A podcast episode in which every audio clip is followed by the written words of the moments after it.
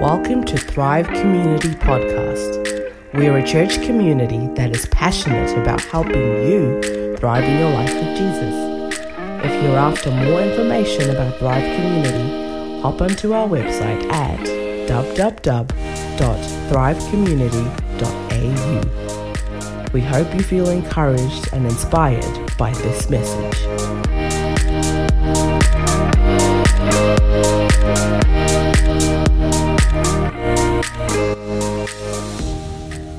Well, I wanted to start with um, a passage from the New Testament and the, the, words of Jesus in Matthew 13 52. We don't necessarily need to turn to all of the passages. If you want to, by all means, um, f- follow along. So, Matthew 13 52, I'm just going to read from the New King James. And it, and it says, Therefore, every scribe instructed concerning the kingdom of heaven is like a householder who brings out of his treasure things new and old. And what I love about that passage is it's talking about the bringing together of new and old, right? That the kingdom of heaven is found when the treasure of both the new and old are brought together. It's not, it's not just the old, it's not just the new, but it's both of them together. It's not either or, it's, it's both and more, as I heard someone say a number of years ago.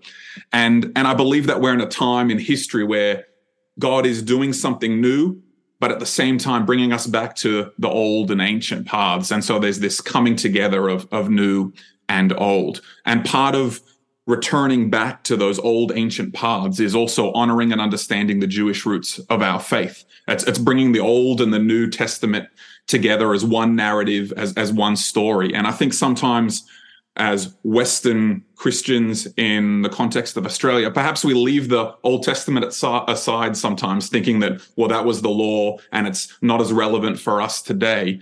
But I want to kind of go on a bit of a journey and hopefully we can begin bringing new covenant perspective to, to Old Testament prophecies and, and truth because the heart of God, the gospel of Jesus. It's it's all throughout the whole Testament, and so many of the promises and the purposes and the truths that were given to Moses 3,500 years ago, they remain just as powerful today because our God is the same yesterday, today, and forever.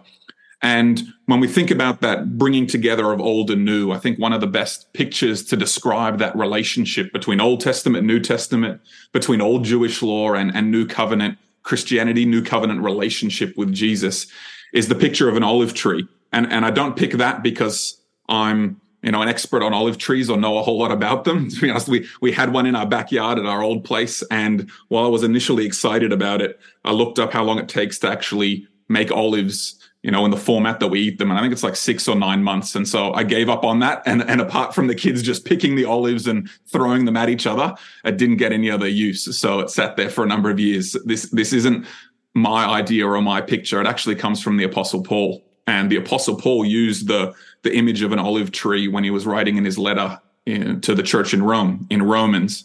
And Romans 11, 16 to 18, he talks about the olive tree and uses that as a, as a picture of how the old and the new, the Jews and the Gentiles come together. So Romans 11, 16 to 18, I'm going to read from the Amplified, and it says, if the first portion of dough offered as the first fruits is holy, so is the whole batch. And if the root, being Abraham and the patriarchs, is holy, so are the branches, the Israelites. But if some of the branches were broken off, and you Gentiles, being like a wild olive shoot, were grafted in among them to share with them the rich root of the olive tree, do not boast over the broken branches and exalt yourself at their expense. If you do boast and feel superior, remember that it is not you who supports the root, but the root that supports you. And so there's a picture here of the, the root of the olive tree being really the, the Jews, the patriarchs, Abraham. That's the root of the olive tree. And then we are these wild branches that have been grafted in to the original Jewish roots. And I really love that picture because what that does is it kind of shows us how the, the roots fit together with our new covenant relationship with Jesus. So we've got the, the roots, the Jewish roots of our faith. And Jesus says in his own words in John 15 that he is the vine and we are the branches. And so you've got the, the Jewish roots, Jesus as the vine, and we're the branches that fit into that. And I think that's a, a really powerful picture of how it all works together, that we need to have a, a deep revelation and understanding of the, the Jewish roots of our faith We need to have a living connection with the vine and our living relationship with Jesus. And those two things together help us to be fruitful branches for the glory of God. And I think, unfortunately, in large parts of, of the, the church in, in the Western world, we, we don't have much of an understanding of the Jewish roots of our faith. And I think it's important that we do grow in that because if we have limited understanding of the roots that are supporting us, then it's going to impact the choices that we make in, in our life with the Lord, right? Branches behave differently depending on whether they're confident in the roots that are holding them up or not. And so being able to grow in our understanding of that, I think will help us to be even more fruitful in our life for, for Jesus and our life for the Lord. And so my prayer tonight and also next week is that you know, by Holy Spirit and by the grace of God, we would grow not just in our understanding and our revelation of the roots of our faith, but also in our personal relationship with the vine, our personal relationship with, with Jesus. And Jesus talks about this in, in Luke 24. After his resurrection, he's walking on the road to Emmaus with two of his, of his followers, and they don't know that it's Jesus. And they're having this conversation. And, and in Luke 24, 27, Jesus says, that he took them through the writings of Moses and all the prophets, explaining from all the scriptures the things concerning himself. I find that amazing that at that stage, all they had was the Old Testament. And he took them through all the scriptures, explaining the things concerning himself. So that tells me that the Old Testament is full of things that point to Jesus, full of Jesus. And then at the end of that conversation, the two followers say to themselves, Didn't our hearts burn within, within us as he talked with us on the road and explained the scriptures to us? It's this combination of head knowledge, understanding the scriptures, and their hearts burning for Jesus. And those two things coming together.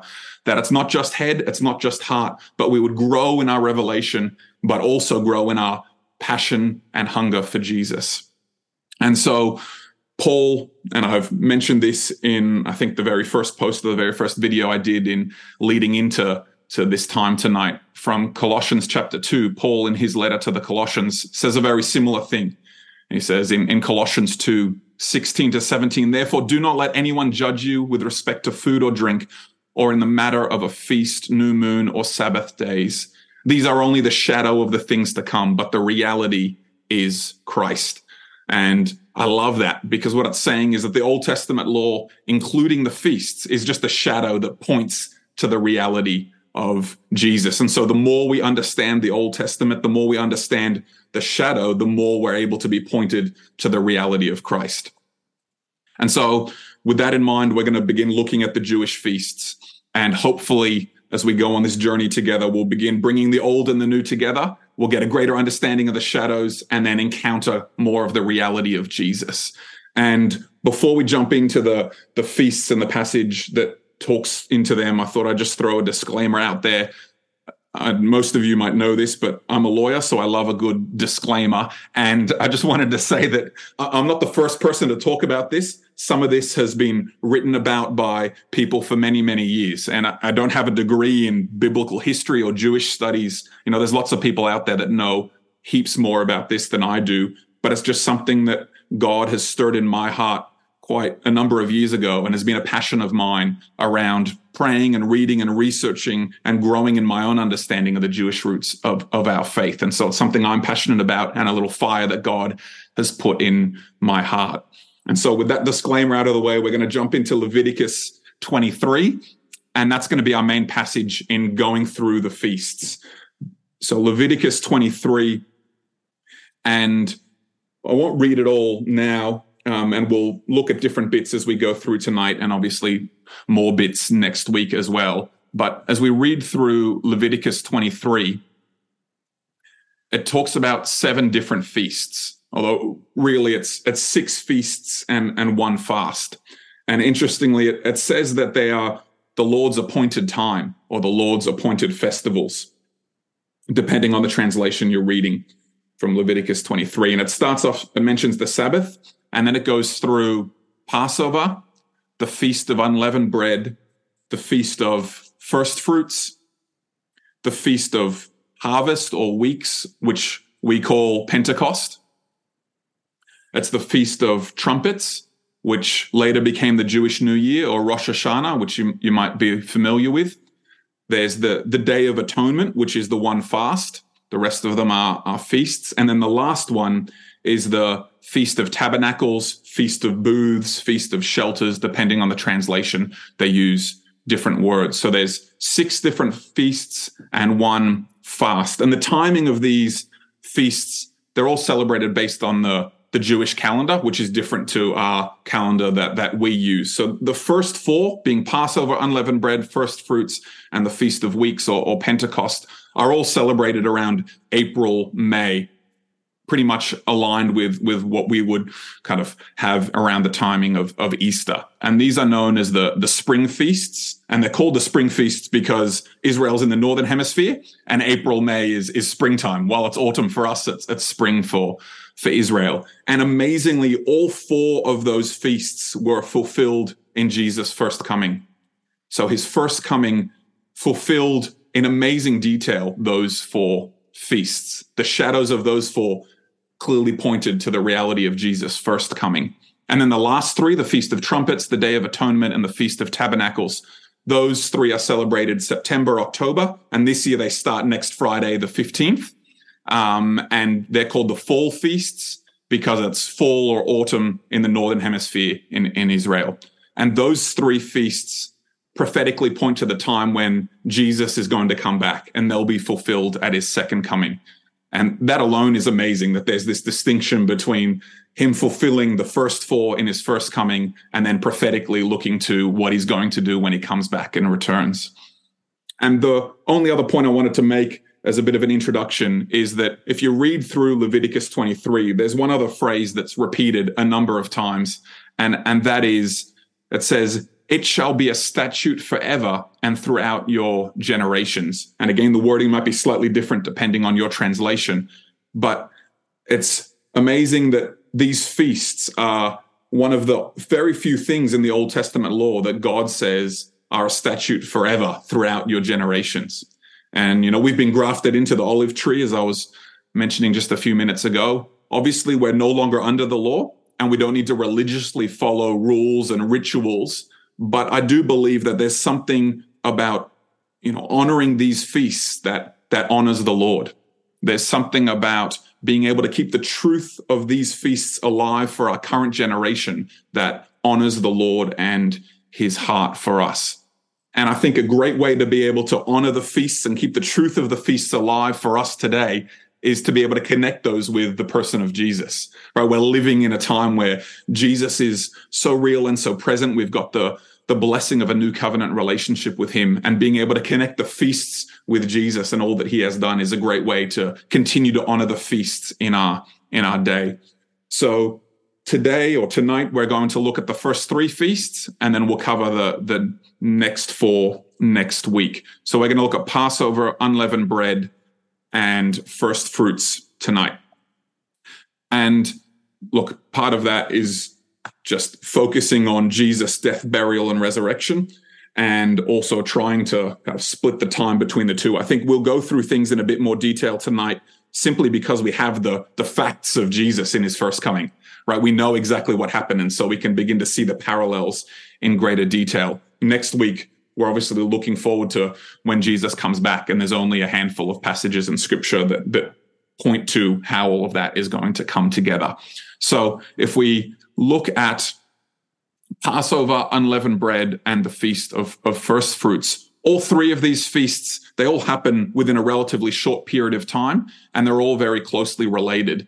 And, and from a Jewish perspective, they all speak to the Israelite exodus from Egypt and then their journey into the promised land. And you know, Passover, which I'm sure you would have heard of before, and I know for us as a Thrive community, we've done Passover dinners the, the last few years. It's sometimes used as a general statement that covers all of these feasts. So you might hear, you know, the term Passover, the feast of Passover, and often that can be a reference to both Passover, the feast of unleavened bread, and, and also first fruits. But if we look at the detail of, of these three that are described as individual feasts in Leviticus 23, the first reference comes from Leviticus 23 and verse 5, Leviticus 23 and verse 5. And it says, First comes the Lord's Passover, which begins at twilight on its appointed day in early spring. That's the, the New Living Translation. Leviticus 23, verse 6 in the, in the New King James. It says, On the 14th day of the first month at twilight is the Lord's Passover. And so I'm going to focus on, on the New King James because it provides a little bit more detail. Some of the New Living and the NIV um, focus on kind of seasons and trying to make it re- relevant for us and our, our current calendar. Whereas the New King James, the 14th day of the first month at twilight is the Lord's Passover. So that that day was Wednesday, the 5th of April this year, from sundown on Wednesday, the 5th of April, through to sundown on Thursday, the 6th of April. The Jewish day starts at, at sundown. So it was, you know, that, that Thursday, the 6th of April, when the primary day of Passover was this year, that was the day before Good Friday. So it all happens around the, the time of, of Easter. And it's Exodus chapter 12 that is the, the passage where God lays out how Passover is to be celebrated. So Exodus 12, I'm going to read from verse 5 and I'll kind of skip a couple of verses here and there, but work through Exodus 12, 5 to 8, 10, and, and 13, and provide an overview of, of what the Passover celebration looked like. And so it says, Your lamb shall be without blemish, a male of the first year. You may take it from the sheep or from the goats, and now you shall keep it until the 14th day of the same month. So that's the day that's referred to in Leviticus 23. Then the whole assembly of the congregation of Israel shall kill it at twilight, and they shall take some of the blood and put it on the two doorposts and on the lintel of the houses where they eat. Then they shall eat the flesh on that night, roasted in fire. With unleavened bread and with bitter herbs they shall eat it. You shall let none of it remain until morning. And now the blood shall be a sign for you on the houses where you are. And when I see the blood, I will pass over you. And the plague shall not be on you to destroy you when I strike the land of Egypt. You might remember this is in the context of the 10 plagues, and the last plague that comes is um, the angel of death passing over and, and killing the firstborn of the Egyptians. And the blood on the doorposts meant that the Israelites, the angel of death passed over them, and they didn't have their firstborn killed. So that's kind of the summary of what Passover looks like in terms of how it's celebrated. If we jump back to Leviticus 23, and this is the continuation of how the feast of unleavened bread and first fruits is described. And it says, on the 15th day of the same month, this is from verse 7. On the 15th day of the same month is the feast of unleavened bread. So on the 14th day, you've got the feast of Passover. The very next day, on the 15th day of the month, is the feast of unleavened bread to the Lord. Seven days you must eat unleavened bread. On the first day, you shall have a holy convocation. You shall do no customary work on it. In other words, it's a Sabbath. But you shall offer an offering made by fire to the Lord for seven days. The seventh day shall be a holy convocation. You shall do no customary work on it. So it's a seven day feast, and you've got a Sabbath on the first and a Sabbath on the last. And the Lord spoke to Moses, saying, Speak to the children of Israel and say to them, When you come into the land which I'm to give you and reap its harvest, then you shall bring a sheaf of the first fruits of your harvest to the priest. So this is talking about the feast of first fruits. And he shall wave the sheaf before the Lord to be accepted on your behalf on the day after the Sabbath. The priest shall wave it.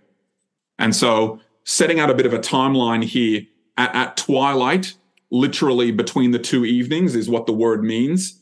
Um, on the 14th day of the first month, which is the, the month of, of Nisan, that's when the Passover lamb without blemish is to be killed. So it's a, a twilight between the two evenings on the 14th day. Then the next day on the 15th, it's the feast of unleavened bread, and that's celebrated for seven days. And the reason it's called the Feast of Unleavened Bread is because when the Israelites left Egypt, they had to leave really quickly and they didn't have time to add yeast to their dough. Exodus 12:39 says, "With the dough the Israelites had brought from Egypt, they baked loaves of unleavened bread. The dough was without yeast because they had been driven out of Egypt and did not have time to prepare food for themselves." So it's flat bread um, if you've seen matzah or been to a, a, Passover meal before, you've got it's almost like a cracker because there's there's no yeast in the bread. And then the feast of first fruits is celebrated on the day after the Sabbath, and then that's speaking about the day after the first Sabbath after Passover. So you've got Passover. The next day is the Feast of Unleavened Bread. And then the first Sunday after that is when the day of, of first fruits um, is celebrated. And the, the reason we get Sunday is because, according to Jewish tradition, Sabbath is celebrated on a Saturday. And so, if the feast is celebrated the day after the Sabbath, then it's celebrated on a Sunday. So, uh, again, Passover lamb slaughtered in the mid to late afternoon. You put the blood on the doorposts that night. That night, you share a Passover meal. The next day is the first day of the Feast of Unleavened Bread. And then the first Sunday after that is the Feast of First Fruits. And the reason I went through that timeline is some of that is, is relevant as we jump to the New Testament now and look at Jesus' last few days and his crucifixion, death, burial, and, and resurrection. Because all of the Gospels, and I'm sure you would be familiar with this, they all clearly say that Jesus was crucified during the time of Passover. Right? If you read through the end of whether it's Matthew, Mark, Luke, or John, they're all talking about Passover, preparing for the Passover meal. And Jesus himself speaks about that and speaks to his disciples about preparing for the Passover. And, and what I want to do really for the rest of our time tonight is just walk through Jesus' death, burial, and resurrection. And I pray that we'll begin to see just how amazing the word of God is and that Jesus' first coming was the perfect, complete fulfillment of these three feasts, that he fulfilled every little detail of those three feasts, which I, I, find absolutely amazing given it was written 1500 years before Jesus was born. And Jesus himself hinted that this was going to be the case in, in Matthew 5. He says, from 17 and 18 Do not think that I came to do away with or undo the law of Moses or the writings of the prophets. I did not come to destroy, but to fulfill.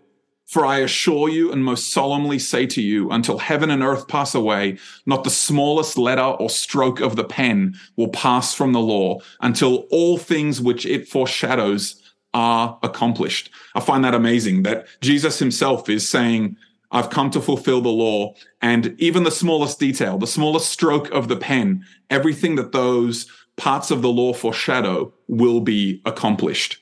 And certainly the things that are foreshadowed in Passover, unleavened bread, and first fruits were accomplished through Jesus' first coming. And so looking at Passover first, that's the first one that's mentioned and the first one that happens in the sequence of time. The, the New Testament in multiple places tells us that Christ is our Passover lamb. And all throughout Revelation, Jesus is described as, as the Lamb of God. So John 1 29. And it says, The next day, John, speaking of John the Baptist, saw Jesus coming toward him and said, Behold, the Lamb of God who takes away the sin of the world. And 1 Corinthians 5 7 to 8 says, clean out the old leaven so that you may be a new batch, just as you are still unleavened. For Christ, our Passover lamb, has been sacrificed. Therefore, let us celebrate the feast, not with old leaven, but with the unleavened bread of sincerity and untainted truth. And I find that passage from 1 Corinthians fascinating that, that here is Paul writing to the church in Corinth, which is made up primarily of Gentile believers so not made up of, of Jews. And he's telling them after Jesus has died, after Jesus has been resurrected, after Jesus has gone to heaven, he's telling them to let's celebrate the feast of Passover. Let's celebrate the Jewish feasts in the context of a new covenant Gentile church community. And history would tell us that for the first few hundred years of church history, almost everyone, whether they were Jewish, whether they weren't, were celebrating the Jewish feast together. And it wasn't until a couple hundred years after Jesus' resurrection that a lot of that stuff started to fall away as there was greater tension between the Jews and the Romans. And look, the, the church history discussion around some of that perhaps is a, a topic for another night. Um, but ultimately, the very beginning of the church, the early church, were a community of people who celebrated the Jewish feasts. And Christmas and Easter were actually things that were added, you know, more like 300 AD um, later on, and we've kind of kept those traditions. And sadly, a lot of the the Jewish feasts have fallen away from our walk with the Lord. And I believe it's you know time as as God is returning and rebuilding things that we're being restored back to so much of the heart of the early church, and that includes honoring the the Jewish feasts and the Jewish roots of our faith. And so, Exodus 12, coming back to Passover, if you remember just before we were reading through Exodus 12, and when it comes to the Passover lamb, it says that your lamb shall be without blemish. And obviously, we know that Jesus himself was without sin, unblemished from the stain of sin. And the lamb was to be killed at twilight in between the two evenings. So effectively late afternoon before the sun goes down. And, and rabbinic tradition, the you know the, the traditions of the rabbis over the generations, they say that the slaughter of the Passover offerings took place between 3 p.m. and 6 p.m. in the afternoon, which is between the two evenings. And I don't know if anyone knows off the top of their head, but you know, guess what time Jesus was crucified? If you read through Mark 15, 33 to 37, talking about those last few hours of Jesus on the cross. And it says, when the sixth hour or when noon came, darkness covered the whole land until 3 p.m. And at 3 p.m., Jesus cried out with a loud voice, Eloi, Eloi, lama sabachthani, which is translated, My God, my God, why have you forsaken me? And some of the bystanders heard him and said, Look, he is calling for Elijah. And someone ran and filled a sponge with sour wine, put it on a reed, and gave him a drink, saying, Let us see whether Elijah is coming to take him down. But Jesus uttered a loud cry and breathed out his last. It's just amazing that here it's telling us that Jesus died at some time shortly after 3 p.m., which is within the exact same three hour window that the Passover lamb had been slain for 1500 years, every single year before Jesus was born. At exactly the same time, in exactly the same window, our Passover lamb, Jesus, died upon the cross. And again, just demonstrating that the smallest detail of the Jewish feast was fulfilled and accomplished through the life of Jesus and his first coming. So Jesus was crucified, he was nailed to the cross. He had nails in, in both hands or in his wrists, nailed through his feet, a crown of thorns pushed into his scalp. You know, the, the, the Greek word underneath that kind of placed or pushed on his head is, is violently forced on his head. And he would have had blood and we talked about this as a Thrive community leading into Easter earlier this year. Just the sacrifice that Jesus endured and how he would have been completely covered in blood and the symbol of that blood is our redemption and our healing. But primarily it was the nails through his wrists, his feet, and then the crown of thorns upon his head, blood spilled for our deliverance. And the instruction that was given to the Israelites when they were to kill the Passover lamb, what were they to do with the blood? They were to take it and put it on the sides and the tops of the door frames of their houses. See, there would be blood on the, the left hand doorpost, blood on the right hand doorpost, blood on the top of the door frame, and that blood on the top would have dripped down and made a puddle of blood on the threshold of the door frame as well. So there would have been blood in four places in each of their homes. And when you think about that picture, it just represents so perfectly the picture of Jesus on the cross. He had blood on the left hand. He had blood on the right hand. He had blood on his head at the top of his body, and he had blood at his feet at the bottom of his body. Again, a perfect fulfillment of what was foreshadowed in the law of Moses, that the blood on either side of the doorframe, the top and the bottom, was perfectly fulfilled in the blood of Jesus in either side, in his wrists, as well as his head and his feet. And the next instruction, as you read through Exodus 12, it says, They shall eat the flesh on that night. So they kill the lamb, they place the blood on the doorpost, and then they're meant to eat the flesh of that lamb on that night, roasted in the fire with unleavened bread and with bitter herbs. They shall eat it. You shall let none of it remain until morning. And that instruction comes from Exodus 12, 8 to 10. See, the Passover lamb had to be put in the fire that very night and was not allowed to remain until the morning.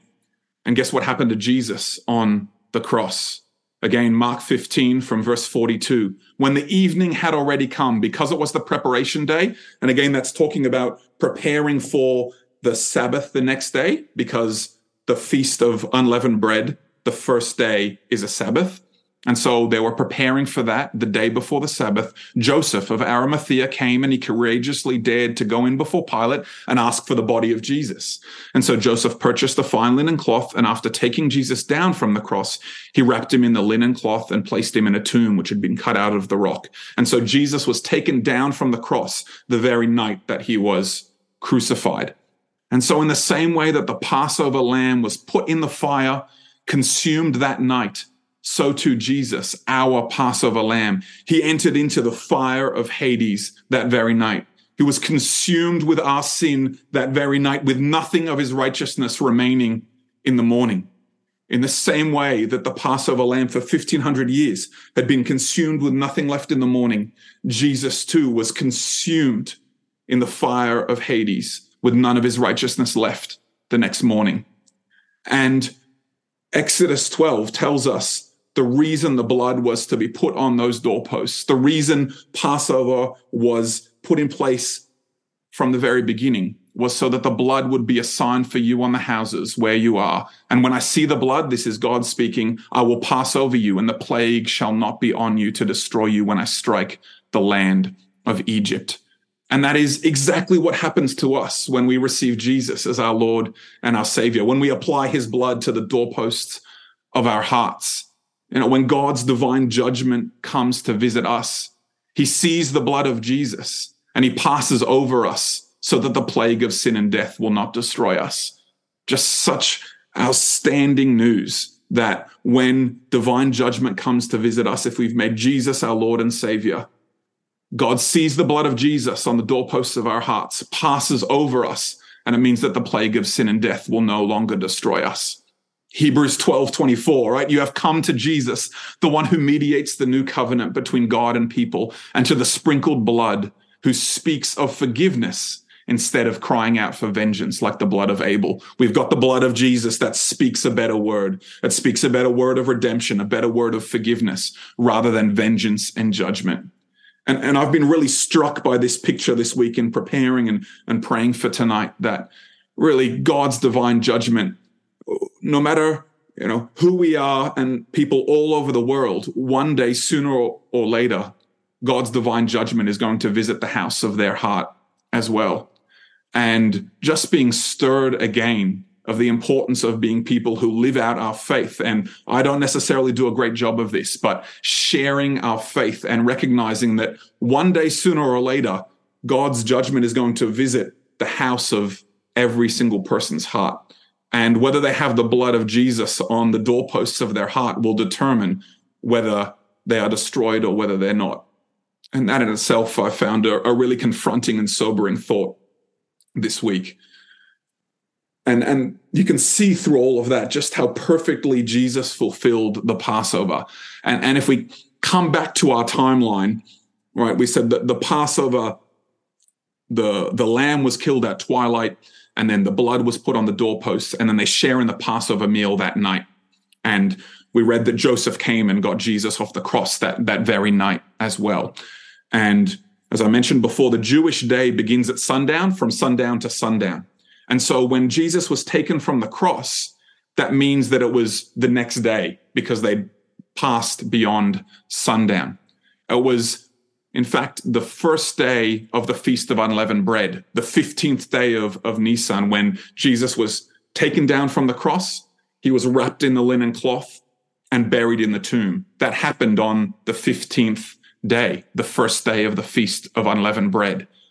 And if you remember, the Feast of Unleavened Bread, it's really just all about bread without yeast, bread without leaven. And Exodus 12 tells us what leaven represents. Some of you would be well aware of this already, but Exodus 12 15 says, Seven days you shall eat unleavened bread, but on the first day you shall remove the leaven from your houses because it represents the spread of sin.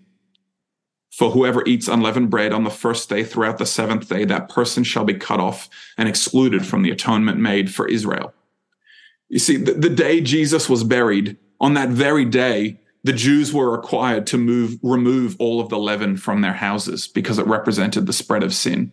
The day Jesus was buried was when the Jews were clearing their houses of what represented sin. And so for 1500 years prior to this point, the Jewish people were removing the symbol of sin from their homes on the first day of the Feast of Unleavened Bread. And on exactly that day in AD 33, Jesus was buried in the tomb and removed the sin from our hearts in the same way that the Jews had been for 1500 years, removing the sin from their homes. And again, it's just such a powerful picture of what Christ has done for us. The righteousness that we have in Jesus, that, that when God looks down upon us, looks down upon the houses of our hearts, that he sees them completely cleansed from sin. Not even a crumb. There is no sin, not a trace of leaven, not a trace of sin in the houses of our hearts because of what Jesus has done for us.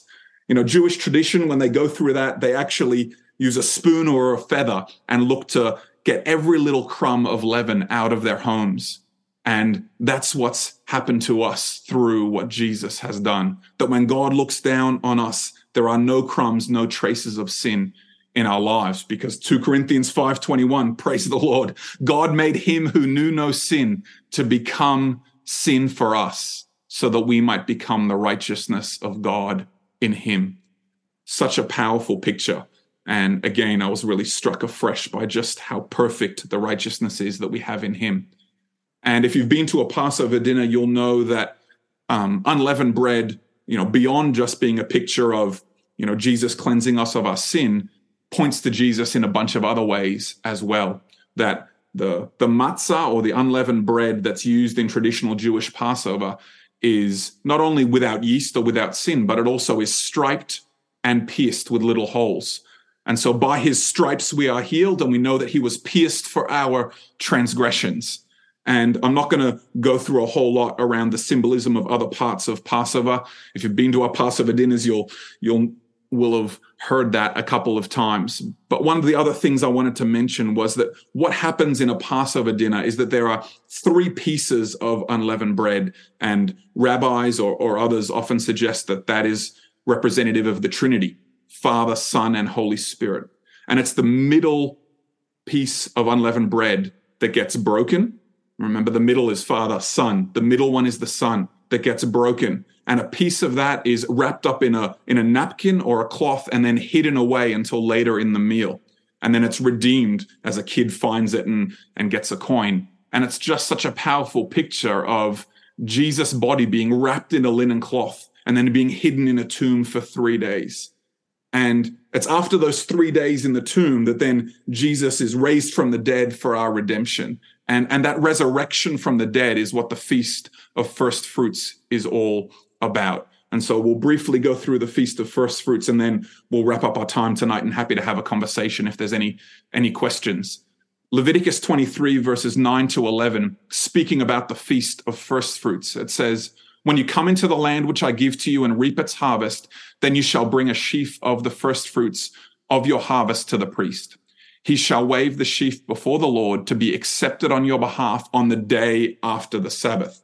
Remember, we mentioned before that the, the Jewish Sabbath was a Saturday, and so the day after the Sabbath was a Sunday. So the Feast of First Fruits is celebrated on the first Sunday after Passover. And, and after the Israelites came into the promised land, what they would do, this was the time where the barley harvest happened. They would bring the first of their barley harvest before the Lord on that first Sunday after Passover. And that was their offering to the Lord. And God then would, you know, deem the rest of their harvest as accepted and, and blessed. You bring your first fruits in the same way that we might bring a first fruits offering and believe that God blesses the rest. And it was on exactly that day, the first Sunday after Passover, that Mary Magdalene, you know, goes to the tomb and sees the stone rolled away and that Jesus is no longer there. When we think about Jesus' resurrection, you know, there's so many powerful truths that go into what happened on that day. But I want to focus on one particularly because it speaks into the fulfillment of the feast of, of first fruits. And that's from 1 Corinthians 15 and verse 20. And again, thinking about the fact that this is called the Feast of First Fruits, just listen this 1 Corinthians 15 20. But now Christ has in fact been raised from the dead, and he became the first fruits, that is, the first to be resurrected with an incorruptible, immortal body. foreshadowing the resurrection of those who have fallen asleep. The New Living Translation of that same passage, it says, But in fact, Christ has been raised from the dead. He is the first of a great harvest of all who have died. You see, on, on the exact day that the Jews were offering the first fruits of their barley harvest before the Lord, so that the rest of their harvest could be made acceptable to God, that's when Jesus entered into the promised land of victory over sin and death. And he offered himself before God as the first fruits of a great harvest, a great harvest of millions and millions of souls, you and me. And that when he returns, we will be accepted into that eternal resurrection life with him. He was the first fruits of that resurrected body living forever with God. And we get to be the rest of that harvest, accepted and blessed by the Lord when he returns. And so as we've kind of walked through Passover, unleavened bread, and first fruits, hopefully you've kind of begun to see just how perfectly Jesus fulfills each of these feasts. And so I didn't want to cover much more tonight. I just wanted to finish by mentioning again that passage from, from Matthew 5. I just find it amazing that Jesus himself said that, you know, I did not come to destroy the law, but to fulfill it. For I assure you and most solemnly say to you, until heaven and earth pass away, not the smallest letter or stroke of the pen will pass from the law until all things which it foreshadows are accomplished. And I really believe that you know, my own personal conviction and revelation is that you can see that every detail of Passover, unleavened bread, and first fruits was accomplished and fulfilled through Jesus' first coming.